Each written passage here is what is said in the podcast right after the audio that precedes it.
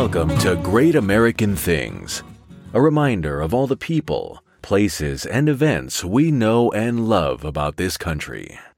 Now, here's the host of our podcast, Robin Chalkley. Hello, this is Robin Chalkley, and welcome to Great American Things. This is a podcast that's going to feature some of the greatest things about this wonderful country. Now, we all know that right now the country is somewhat divided into two different views of what we think America should be like. But there are so many things about this country that we should all be really proud of, that are really great and wonderful things. And that's what this podcast is going to be all about. So here are the categories we're going to be featuring in the coming episodes music, history, people, sports, the arts, travel, and TV and movies. Well, now that we have that preface out of the way, let's get into the very first celebration. The very first entry in this year's podcast of Great American Things is actress Betty White. If Betty White's life were a TV show, it would be titled Everybody Loves Betty. From radio to TV sitcoms to game shows, she's excelled at everything she's done. Guinness World Records affirms that she's had the longest tenure in showbiz of any woman, having begun her career in 1939.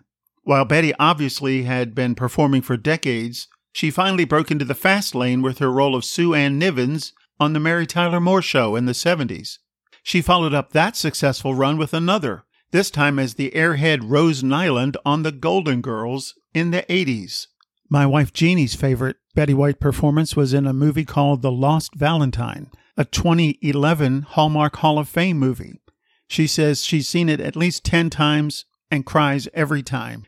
In addition to acting, Betty has always been a mainstay on game shows, having appeared on To Tell the Truth, What's My Line, The $25,000 Pyramid, Match Game, and Password with her third husband, Allen Ludden.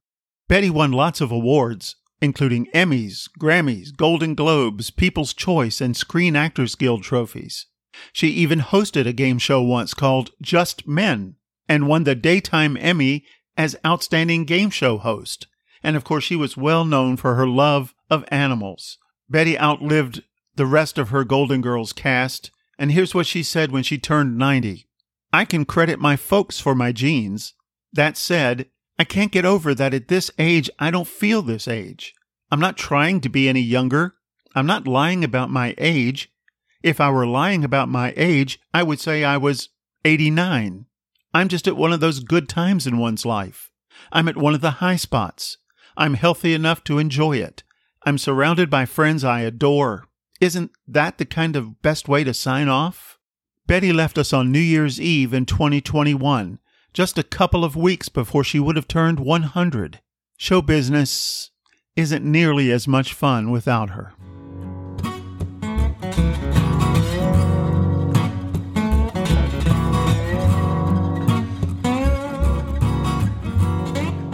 Now, here's the second of our great American things for today's program, and it's the Rose Bowl. I'm a big football fan, especially college football. For me, the best time of the year starts around Labor Day and ends at New Year's. We've had a four team official national championship playoff for several years now, and starting in 2024, that tournament is expanding to 12 teams. That'll be exciting, and I'll watch every minute of every game. But that doesn't mean I'm going to stop liking the minor bowls. It's fun when East Central Arkansas takes on Bangor Presbyterian College in the Golden Corral Buffet Bowl on ESPNU on a Tuesday at 2 p.m. But for most of my life, there were four bowl games that mattered most the Orange Bowl, the Sugar Bowl, the Cotton Bowl, and the granddaddy of them all, the Rose Bowl. Ah, the history of this sports icon. The wonderful Rose Bowl parade existed before the bowl, and the first Rose Bowl game in 1902 was actually a way to help pay for the parade. A crowd of a thousand was expected, but some 8,000 people showed up. This was way too many folks for Pasadena's tournament park, and a near riot happened.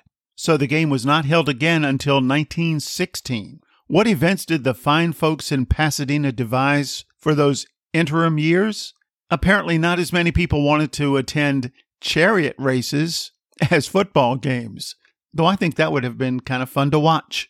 The new horseshoe shaped Rose Bowl Stadium was constructed in 1922, but back then, no one seemed to realize that all those thousands of people would be arriving in cars, and they built the stadium between a residential neighborhood and a golf course, so virtually no parking. Some folks have to walk a mile just to get there. In 1927, the Rose Bowl game was the first sporting event ever broadcast on radio and was the first national telecast of any college sporting event in 1952. Oh, and the first college football game to be broadcast in color in 1962. The Big Ten and what's now the Pac 12 champions first faced each other in an agreement that started on January 1, 1947. This annual classic has hosted 20 Heisman Trophy winners, 29 national champions, and 219 consensus All Americans. Some of the great players and coaches of all time had their Rose Bowl moments. Players like O.J. Simpson, Dick Butkus, Archie Griffin, and Warren Moon. Coaches Knute Rockne, Pop Warner, George Halas, and Dick Vermeil and broadcasters Curt Gowdy, Dick Enberg, and Keith Jackson. For me, seeing a game on January 1 in the Rose Bowl is on my bucket list. Wouldn't that be a great way to start a new year? We'll be back next week with two more great American things a wonderful singer and a beautiful beach. Thanks for listening. To comment on today's podcast, send an email to gatpodcast at gmail.com. That's gatpodcast at gmail.com. Thanks for joining us at Great American Things.